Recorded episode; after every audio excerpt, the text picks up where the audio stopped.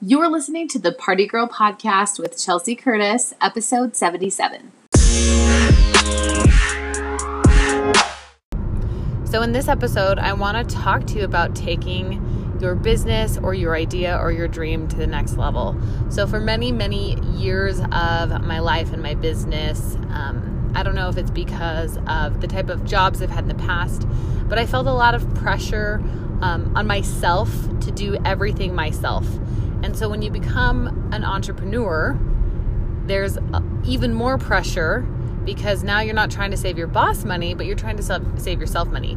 So it becomes this really fine line of like, what do I do because I'm good at it and I can do it quickly?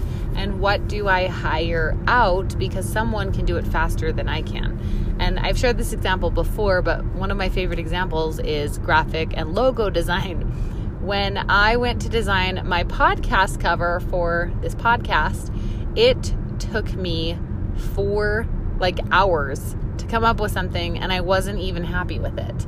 So then I put it on freelancer.com and I made a contest, which means that you say, okay, I'm just throwing out $10. Whoever can blow my mind with the coolest graphic and logo will win the $10. And literally within 30 minutes, I had dozens of responses, and within three days, I had selected a winner.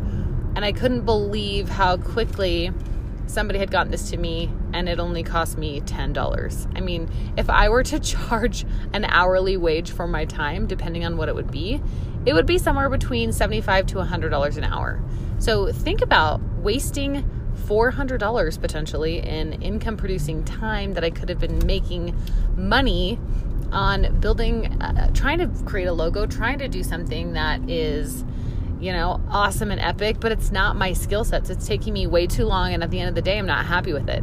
So, the same kind of goes for when you start to grow your business, and there are parts and pieces that may not come naturally to you, even though you can see the big vision and the big picture. And so, I today had the opportunity to talk to um, two of my former students who are helping me grow my very next project for Party Planner Academy, which is the membership site. And because they are graduates from my course, they have been trained by me. And it's like the most amazing thing because they came to the table with their own individual skill sets. And now they are collaborating to make something even more amazing out of necessity and design like what would you like? What would be helpful for you? And the ideas that came out of this meeting were so much more brilliant than i could have fathomed um, just because they weren't only my ideas. Like when you are selling something when you start a business for some reason it's like you think it's the best idea um, and it may be the greatest idea. But if you aren't willing to shift and pivot as necessary because your customers maybe want something different from you or they really like this one aspect, you know, you need to focus on the thing that they want and give them what they want. It's truly the secret to being successful in business. And so that's exactly why um, I've kind of shifted from just only selling my course, which is my high big ticket item, and trying to create some smaller things, little baby steps to kind of help facilitate people's experience working with me to give them some quick wins. Because once they have those, um, it earns your trust, and then they become almost grateful and they're so grateful that they're like, oh my gosh, like this was so helpful. What else does she have? What else do they have? And I think building your products that way is not only strategic, but it's very intentional and you're there to serve. And so don't ever feel like, again, it's going to be a destination because business is always going to be something that you change and shift and mold. And so it's interesting to look at different companies who were massive, you know, who were literally like national home name brands like Blockbuster and to think that that just isn't a need anymore and that type of business model doesn't work like nobody needs to rent DVDs or VHS tapes.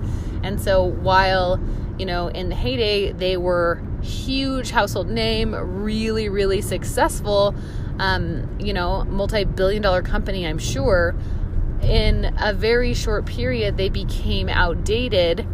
And I don't know if they missed the mark or if they didn't have um, if they just didn't see the need to go digital because I feel like if Blockbuster would have invested in what Netflix had been doing, do you remember when Netflix was sending out DVDs in the mail? Do you remember that? Um, that's how they started. You would send your requests in and then they would ship it to you in like a little Netflix envelope and then you would play the DVD and then you'd ship it back. And then they went digital and it's been absolutely amazing because you can stream from anywhere on your device, on your computer, um, any iPad, tablet, phone, whatever.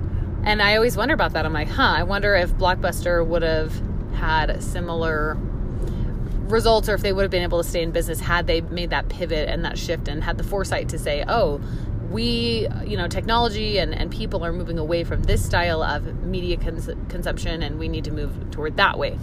So, you know, don't ever um, feel like you are going to hit this gold mine of an idea and you won't ever have to pivot or you won't ever have to change. I think that's part of the name of the game is growth and giving your customers what they want in the way that they want it.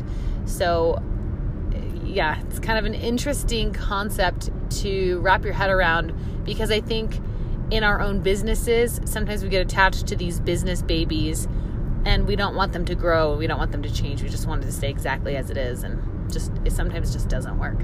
So that has been one of my aha moments for today and just kind of recognizing that it's all part of the journey. It's all part of the process. And anyway, so I uh, appreciate you being here.